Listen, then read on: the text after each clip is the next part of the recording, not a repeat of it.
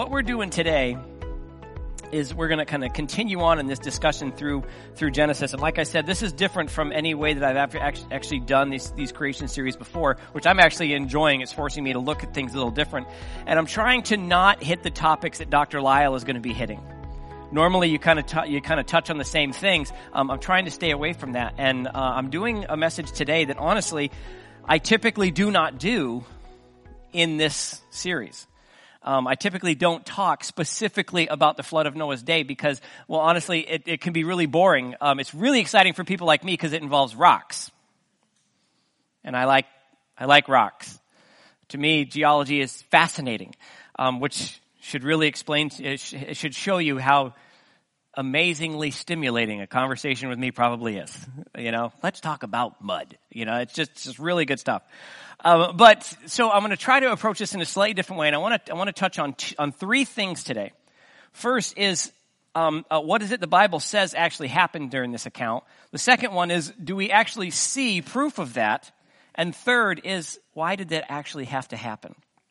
Because it's interesting talking about a global flood, but oftentimes we don't talk about why that flood happened. That flood happened because of judgment. So we're going to kind of hit that at the same time. But when we're looking at this account, as we're walking through Genesis, this is the next major event that happens. We've talked about creation, we talked about the fall of man, this is the next major event.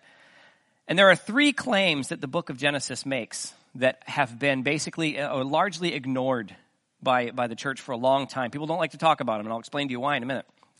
And the first one is that God created. We've briefly looked at that. We're going to look at it more when Dr. Lyle visits. The second claim is that all nations, all nations, all races, all people, all languages can be traced back to eight people who came off the, came off the ark. All that can be traced back to them.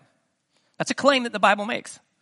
And the third, that the world was destroyed by a global flood and only eight people survived by building an ark filled with two of every land dwelling animal. People have a hard time with that one. I get it. And this is what we're going to look about, uh, we're, we're going to look at today. Now, you might be asking yourself, why would we spend a lot of time looking at these things? Creation, the flood, this is not a salvation issue. If you don't want to believe in, in creation, that does not, does not take away your salvation. If you don't want to believe in the flood, it doesn't take away your salvation. It doesn't have anything to do with that. It doesn't say, believe, Jesus didn't say, believe on me, and in a literal six day creation and in a global flood and that all languages and people can be traced back to the to the uh, to, to, Babel and and you know the eight people stepped off the ark. You have to believe all that or otherwise you don't get in heaven. That none of that's there. But there is this very interesting passage in Second Peter that we need to pay attention to. And it says, This is my second letter to you, dear friends. In both of them I have tried, now listen to the way he's phrasing this. I have tried to stimulate your wholesome thinking and refresh your memory I want you to remember that the holy prophet said long ago, and what our Lord and Savior commanded through your apostles. Most importantly, I want to remind you that in the last days, now listen to this, scoffers will come, mocking the truth and following their own desires. I want to stop right there just for a quick second. A scoffer is not someone outside of the church. A scoffer is someone who has been informed of the truth and refuses to believe. That is a scoffer. People outside of the church would be considered doubters and unbelievers. But in order to scoff at something, you have to have the truth presented to you. Then you can deny. These are people in the church. Paul is talking about people, I'm sorry, Peter is talking about people within the community of faith. These are people that might be sitting next to you, might be family members. says scoffers will come mocking the truth and following their own desires. They will say what happened, what happened to the promise that Jesus is coming again. So they're tired of waiting. From before the times of our ancestors, everything has remained the same since the world was first created. Listen to this. They deliberately forget that God made the heavens long ago by the word of his command. That's creation. And he brought the earth out from the water and surrounded it with water. That's talking about the days of creation. That's actually outlined in there. It says, then he used the water to destroy the ancient world with a mighty flood.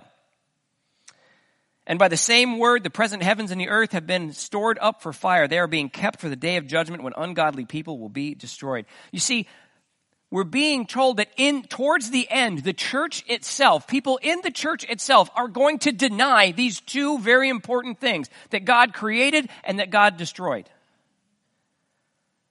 And that's interesting because th- that, that, that, that battle right there, that's when God created, that means that we are His. We're going to deny that we are His, and we are also going to deny that there is judgment coming. Those are the two things that we don't want to hear about. Now, isn't that interesting that people in the church, especially in the progressive, the modern progressive church, they don't want to hear that they belong to an almighty God. They don't want to hear that they are bound to His morality, to His choices, to His version of right and wrong. They want to hear that they can decide for themselves. So they don't want to rely on the Word of God, they want to rely on the Word of men, but they still want heaven. And unfortunately, that's not the way that works. And the easiest way to deny the authority of the Word of God is to deny the beginning. God didn't create us. I'm a monkey. Just ask my parents. You see, when you deny the beginning, it's very easy to deny the rest. And I think that's the point. I think that's why we're told so definitively in the Word how these things came about. Today we're going to be looking at one of my personal favorites. It's the flood of Noah's day. It's an amazing section of scripture. I am not going to read it to you because it is three chapters long. Um, I mean, we could, but that'd be the end of the message. Uh, so, um, uh, and you'd fall asleep even faster than normal. Um, what I want to do is I want to cover the major points and hopefully give you a little bit of information that may spur you on to doing some other reading on your own. I could not cover this in any, honestly, this particular passage dealing with the geology and the flood of Noah's day, I could literally spend six to eight months every Sunday going through this.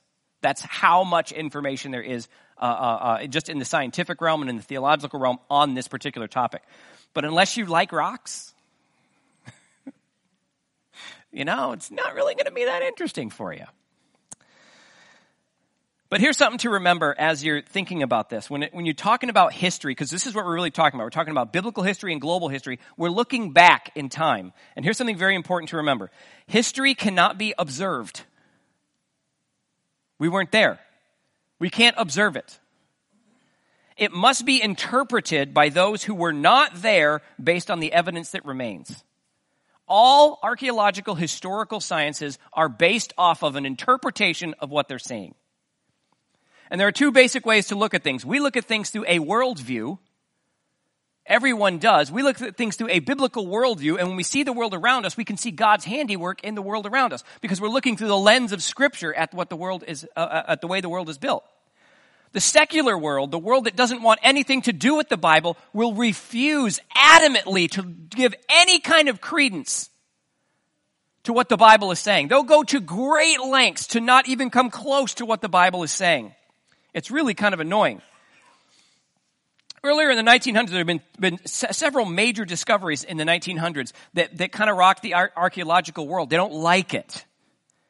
One of the things that has always been prevalent in the, in the fields of archaeology is that Sodom and Gomorrah didn't exist and the Hittite nation, nation didn't exist. Those are all things that are in your Bible and they're in the Old Testament. And they basically say these didn't exist. They were made up by people who wrote the Bible. They didn't actually happen. Now here's, here's what actually happened. And this is not a joke.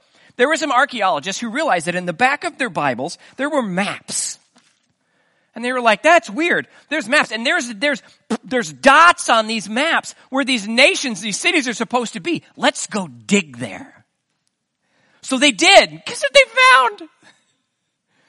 They found the cities of Sodom and Gomorrah and they uncovered the nation of the Hittites. They were like, wow, uh, we discovered a new society that no one knew existed.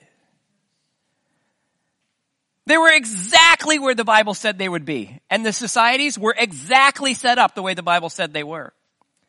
So the nations will go to, the secular uh, uh, world will go to great lengths to try to avoid giving the Bible any authority when it comes to history, even though it's the greatest history book that has ever been written.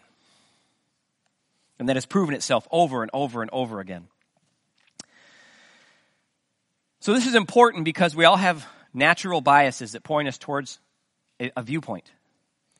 The question is whether or not there's enough evidence to support that viewpoint. So the first thing we need to do is understand what, what are the claims that the Bible is making in regard to the flood of Noah's day. And the first one is this. God says, look, he's talking to Noah. He says, I'm about to cover the earth with a flood that will destroy every living thing that breathes. Everything on earth will die. Seems a bit harsh. This was a pre-announced judgment. Noah knew it was happening. Everyone who knew Noah knew it was happening. This was, this was a prophecy given. God told me to build this boat because there's a flood coming. Everyone's going to die. No one wanted to believe him. Isn't that funny? So he said, look, a judgment is coming. Now it says, build a large boat from cypress wood, waterproof it with tar inside and out, and uh, then construct the decks and stalls throughout this, its interior. Make the boat about 450 feet long, 75 feet wide, 445 uh, feet high, 450 feet high. That's a tall boat. Leave an 18 inch opening below the roof all the way around the boat. Put the door on the, uh, put the door on the side. Remember that. The door. One door on the side and build three decks inside the boat, lower, middle, and upper. Skipping down to verse 19, it says, Bring a pair of every kind of animal, male and female, into the boat with you and keep them alive during the flood. Pairs of every kind of bird, every kind of animal, every kind of small animal that scurries on the ground will come to you to be kept alive. God sending them. I have a hard time with two dogs. Mean, could you just imagine you get up, Noah's wife's ticked. You know, here we go again. There's 850 animals out there. You just had to be a righteous man. Be sure to, uh, be sure to take on board enough food for your family and for the animals. So Noah did everything exactly as God commanded him. Exactly as God commanded him. So we know how big the ark was and we know what its purpose was. The flood was coming. The ark was going to be built to save Noah's family and a few of every kind of land, animal, and bird. Just build the boat and survive a global catastrophe. That doesn't sound far fetched at all, does it? It, it, does. And I completely understand why people in the secular world go, that is the most idiotic thing I've ever heard in my life. Build a boat and survive a global flood? I mean, there are great movies that have been made about this. And by the way, if you've ever watched the, the Russell Crowe movie, The Ark, please, there are no angels that were turned into rock people. It's not how that worked. I had such high hopes for that movie because I liked Russell Crowe. And I was like, oh man. Yeah, it is what it is. So now the second question that we have to deal with is, can we see evidence for the flood? Now if the entire world is covered in water and it's a catastrophe of that size, we should be able to see around the world evidence in, in the rocks. Sorry. We're going to talk about rocks for a few minutes. We should be able to see proof of this. And this is where the scientific community goes, la la la la la la la la la.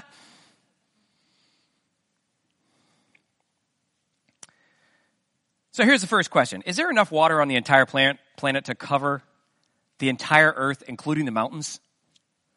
I mean, that's, isn't all the water in the, in the oceans? I if there was enough water to cover the earth, wouldn't it still be there? Well, no. Here's something interesting. Most people don't know that every continent on the world, in the world is actually floating on water. There's water underneath there's, there's a layer of water underneath the crust of the earth everywhere around the world. We are all floating on, a, amount, on an, um, a certain amount of water underneath all of the continents. I know that doesn't mean that if we get everyone on one side, it's going to capsize. Okay? Islands don't float. There's dirt that goes all the way down. Okay? But there is actually so much water on the earth that if you were to push the mountains down and push the seabeds up, the entire uh, um, uh, surface of the planet would be covered under two miles of water. Two miles of water. So when the Bible says the fountains of the great deep burst forth, he's talking about all the water that was under is now up. And when you get that much water moving, those mountains, they don't stay mountains. They just get sheared right off. There's actually geological evidence for that that I won't go into if you're a rock person, talk to me later because it's fascinating. We'll talk. so here's something that's interesting. In Psalm 104, David writes this You clothed the earth with floods of water, water that covered even the mountains. Listen to this. At your command, the water fled. At the sound of your thunder, it hurried away. The mountains rose and the valleys sank to the levels you decreed. You set the firm boundary for the seas so they would never again cover the earth.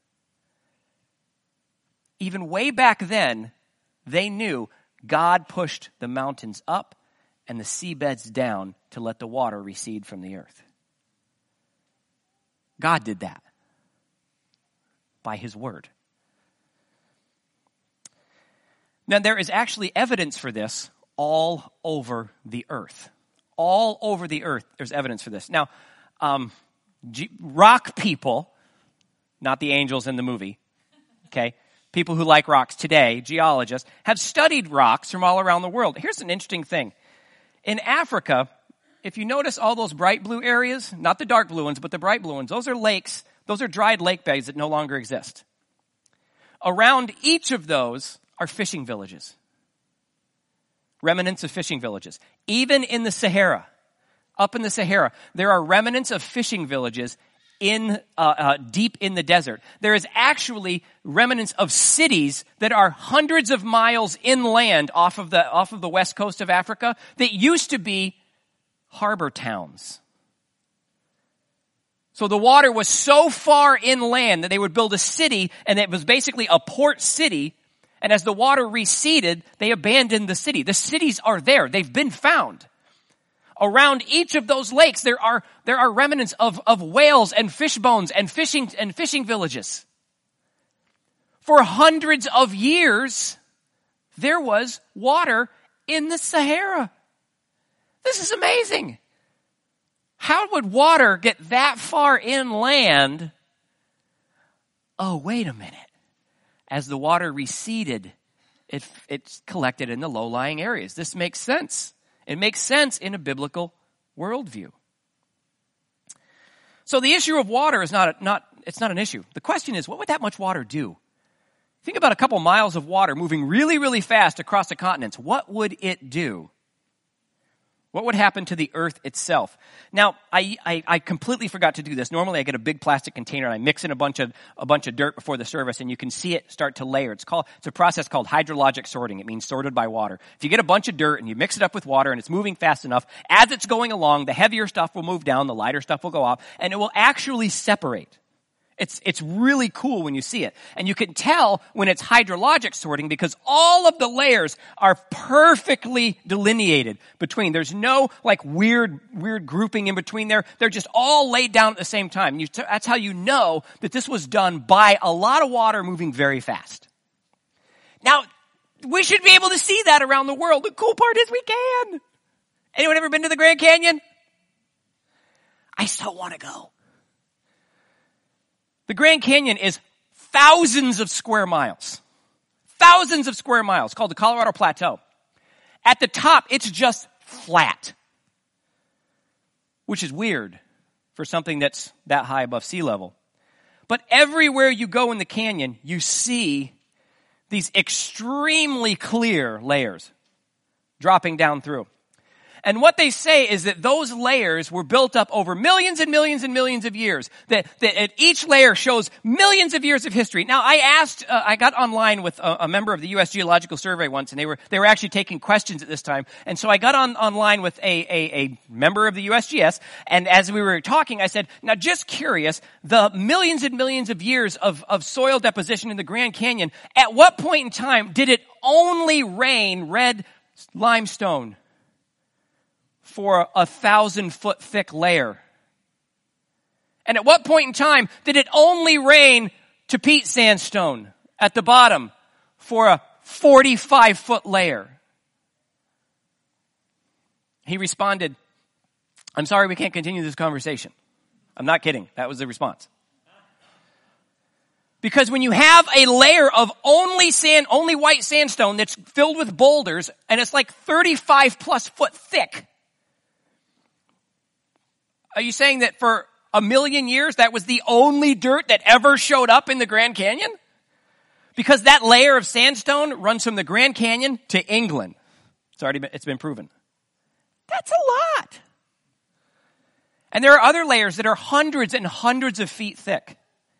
All one type of soil. That only happens in water. It only happens in water. And you're talking about an area over 24,000, uh, 2,400 square miles. Um, that's a lot. So the yellow area that you're looking at right there, that's just the North American deposition of the Tapeats sandstone. That's the bottom of the Grand Canyon. The red dot that was as small as I dared make it. If you increase, if you decrease that by 10 times, that's the size of the Grand Canyon. I needed you to be able to see it. Okay? Um, how does that happen? That happens by a large amount of water moving really fast across a really big area of land. It's kind of cool. But a lot of geologists will say, well, there's hundreds of millions of years between those layers. Don't doubt us on this one, uh, because there's no way you can prove that we're wrong. Well, let me ask you something. If you were to take a layer of soil and you laid it down and you put, say, oh, I don't know, 50 layers on top of it, how easy do you think it is to bend rock? So you're talking about rock. I understand why the kid's crying. So let me ask you something. How easy do you think it is to bend two or three hundred feet of rock without breaking it? Should be simple, right? You just mm, and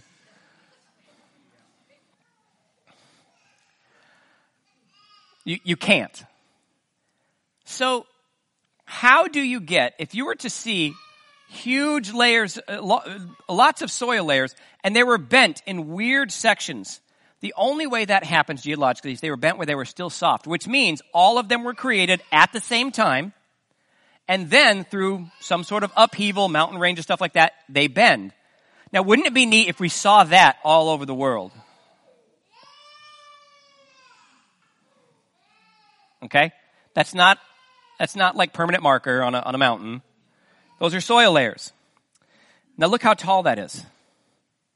Now this next one those are all soilers. They're all bent. Now, what you can't see is uh, if you looked way down here, there's this tiny little. I might actually be able to uh, uh, to show you this here. Um, right here, that's a person. So we're not talking about a couple of inches of soil. We're talking about hundreds of feet that were just bent like they weren't even there. This is called Folded Mountain. And yes, it is a mountain. And yes, it has been folded. And you see all the layering. That means that, that mountain, mountains are created through geologic upheaval. Means something underneath the, underneath the ground pushed it up. That's how you get a mountain. That mountain was created when all the soil layers were still soft. It was pushed up to that amount and then folded on top of itself while all the layers were still soft. So you're talking a few months after the flood very rapidly happening. Here's one of my favorite ones. This is the Andes. That's a mountain range. Not a mountain, a mountain range. That's so cool. It's like God went, watch this.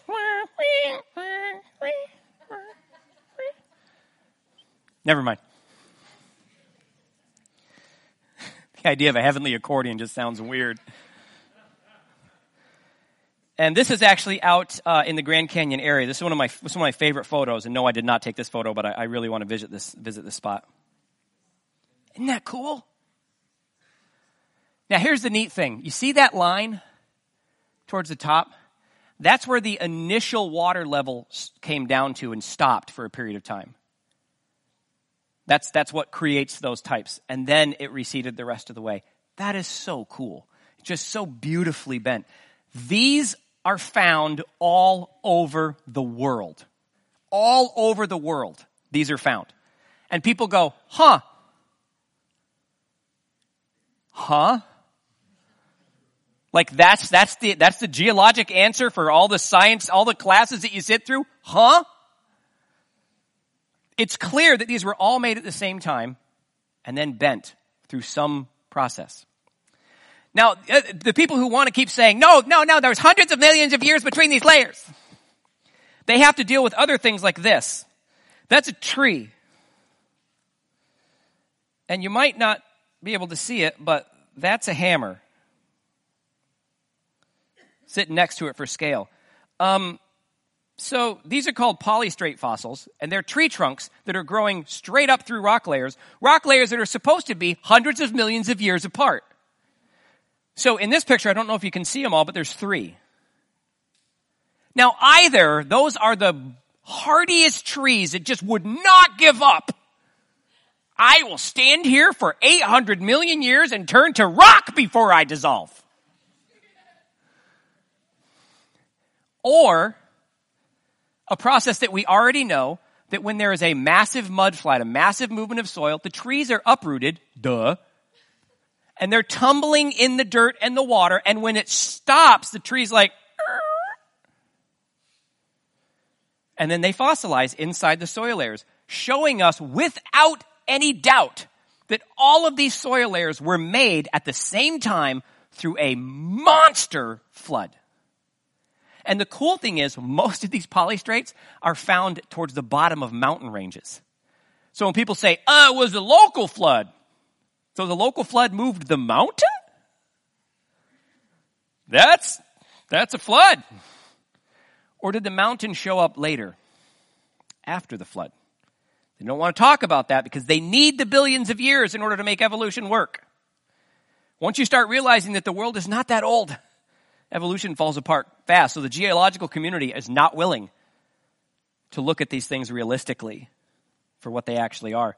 Now, the other things you find in these fossil layers are really cool. These are, these are, uh, these soil layers are animal fossils. Now, how many of you guys have ever found one of those on the beach or something like that? You see a little fish or a shell or something like that. People say, oh, those died and then they were buried and then they turned into fossils. Well, see, in order to get a fossil, you have to not only bury something. See, if you bury something in the ground today, it rots. Right? This is not rocket science. You have, to make a fossil, you have to bury it very specifically. You have to bury it under, uh, uh, under certain circumstances. It has to be under a lot of soil with a lot of water on top of it because a fossil is made as the water is filtering through the ground. It takes away the flesh and leaves the minerals that the water was carrying. That's how a fossil is created.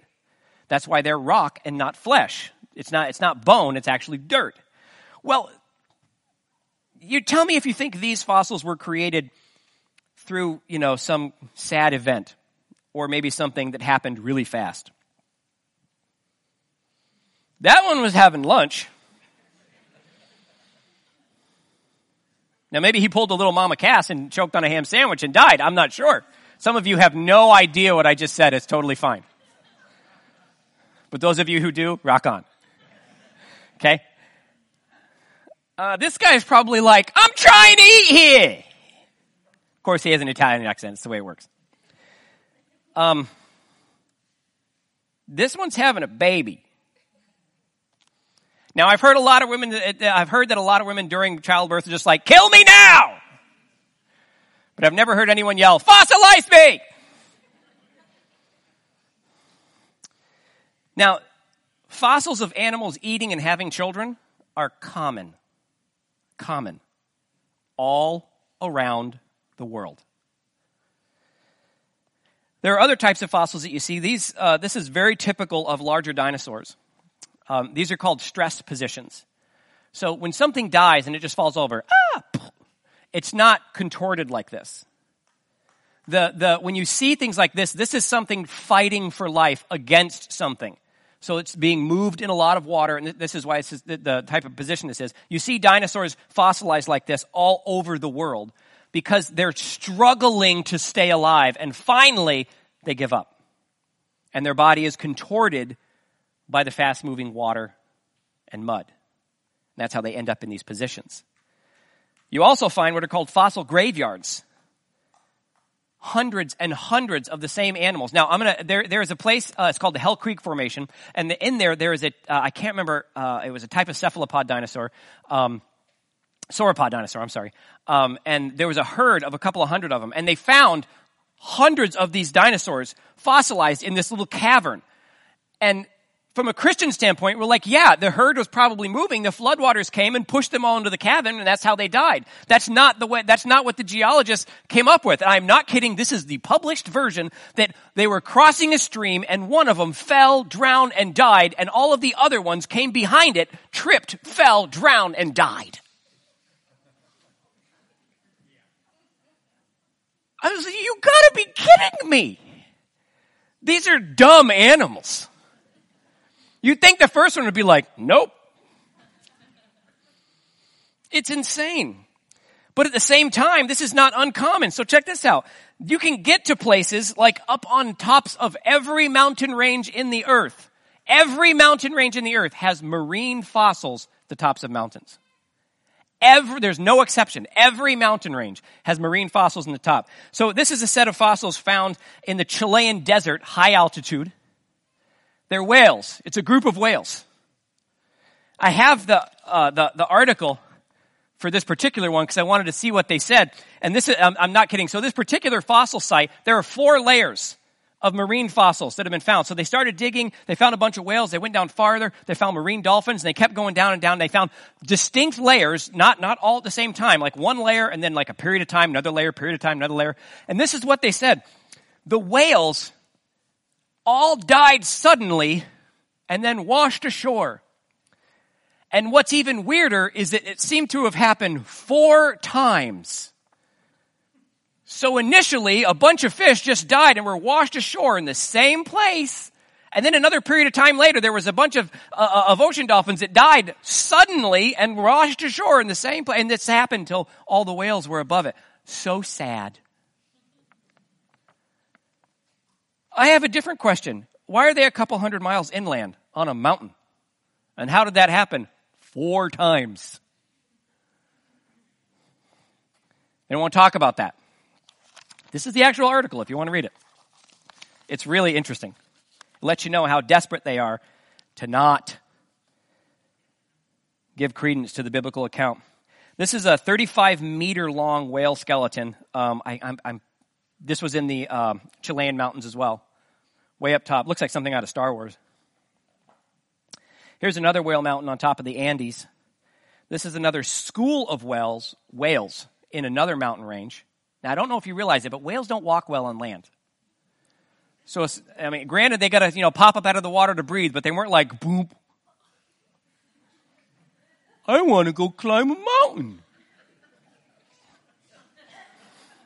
And all of his friends are like, I want to go too. It doesn't happen that way. Hmm. it's not the way that works. Well, they had to learn to walk somehow. Fish don't walk. I mean, granted, there's that one really weird one that like like walks across to another piece of land, but it doesn't, you know, get up on land, go to a bar, smoke a cigarette, and have a drink with you. This is this is just ridiculous stuff. Here's another set of whale bones. Uh, this is in the Sahara by the way. Yes, they've been finding, finding whales in the Sahara.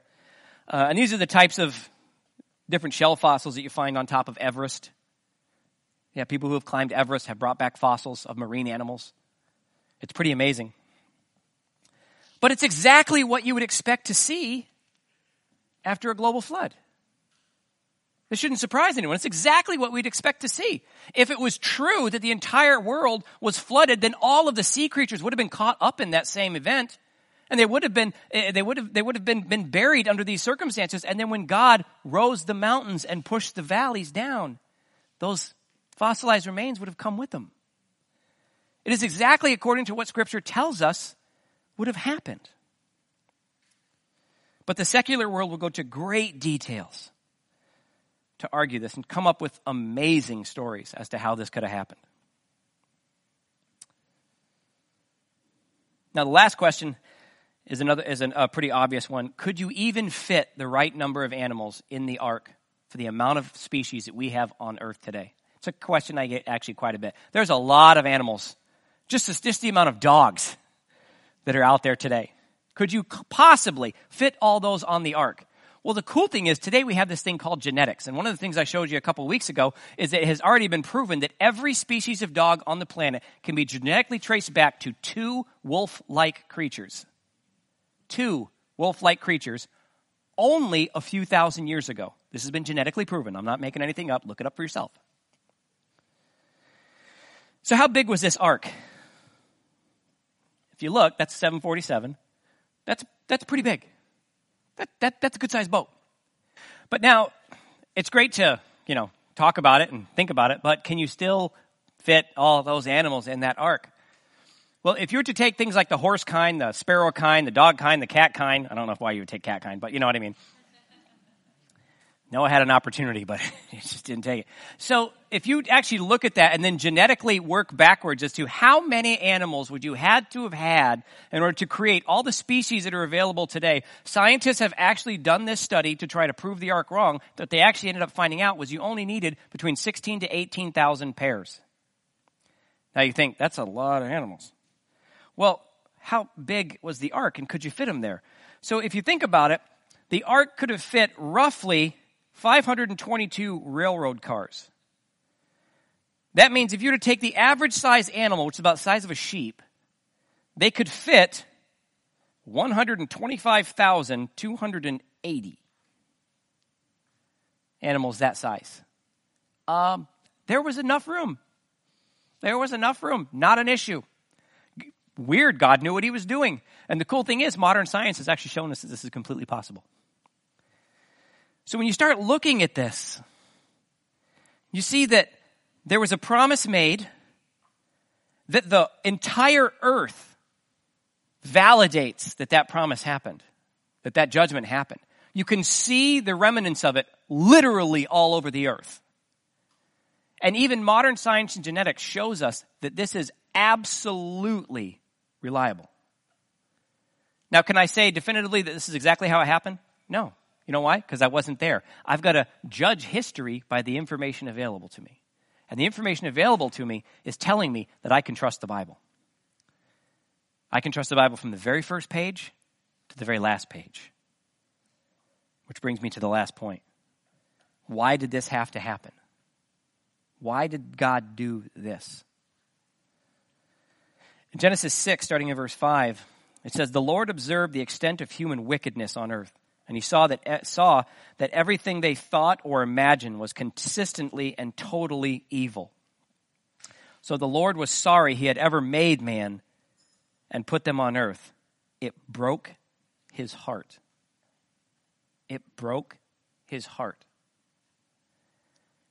Mankind had devolved into something so terrible that God didn't see an option but to hit the reset button now, if you want to learn a little bit more about what those societies may have been like, there are two books that I'll recommend. The first one is called The Ancient Book of Jasher. And no, Jasher wasn't the author. It just means a, written history of the pre flood world. This is from Jewish history. And the other one is the first book of Enoch. Remember, Enoch lived pre flood. Uh, so we, we have some of that information there. I would encourage you to read them. No, they're not scripture, but they're all mentioned in scripture as reliable historical sources.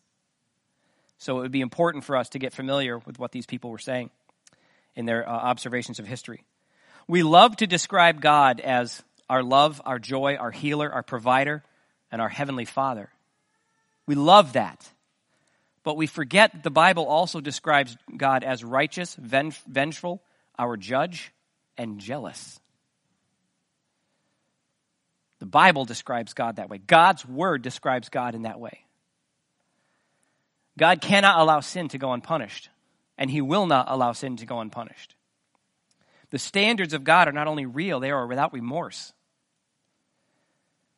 Listen to Genesis 7, 11 through 16. It says, When Noah was 600 years, uh, was 600 years old, on the 17th day of the second month, all the underground waters erupted from the earth, and the rain fell in mighty torrents from the sky. The rain continued to fall for 40 days and for 40 nights.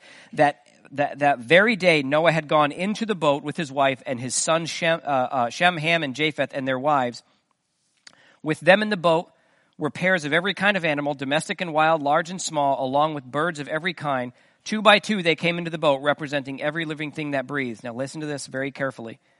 A male and female of each kind entered, just as God had commanded Noah. Then the Lord closed the door behind them. And I think this is one of the most important things to remember about this account. I don't say story because a story is made up, an account is history. How many doors were on the ark? One. Who closed it? What did God do before the door was closed? He sent a message out to the world that judgment is coming. Get right with me.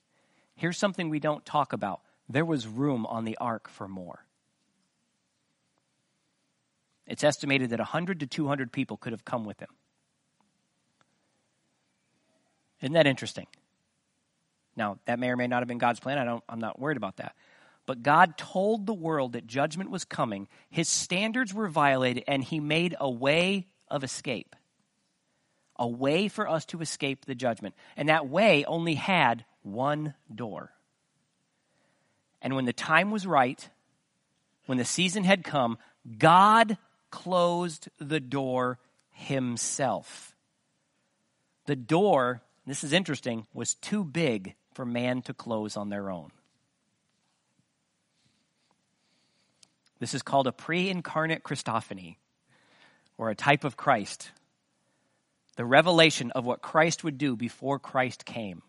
It's a picture of what's coming. When God shut that door, there were only two people left on the earth those in the boat and those outside the boat. Those in the boat were safe, those outside the boat were not. And there was no changing your mind and trying to get in. It wasn't going to happen. Because remember, the opening at the top was too small. There was only one way in, only one way out. God's judgment has fallen and will fall again on this world. It will happen.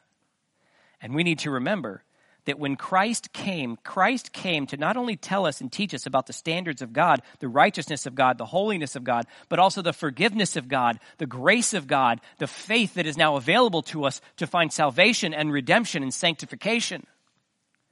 But there's only one way, and that's Him. He told us all this was going to happen. He was the door. He even describes himself as the door. I am the gate. No one comes in but by me. No one. Only one way in. All roads do not lead to heaven. All faiths are not the same. If it is not biblical Christianity, it does not save. I don't, how, I don't care how good a Muslim they are, how good a Buddhist they are, how good a, a, a, a Hindu they are. It's irrelevant. There's one door, one way, one path, and his name is Jesus. That's it. Our job is the same job that Noah had to tell people. Noah was building the very vessel of salvation. We call it the church. The church is not the building, the church is the community. We are to build this to be an example to the world so that they may find the promise and escape the judgment. It is the only path. And just like in the days of Noah, when the time is right, when the season has come, come on us, God will say, Now Jesus will return and the door of salvation is closed. When that happens, there's no more choice. That's the end. The option has been fulfilled. You are either in the boat or not in the boat. Choose wisely. Your friends, your family, your loved ones are either saved or they're not. There's no other option. We're supposed to be a living testimony of the saving grace of God through the work of Christ on the cross. Question I would leave you so, where are you? Where are you in this mix? Are you in the boat? Out of the boat? You standing on the ramp?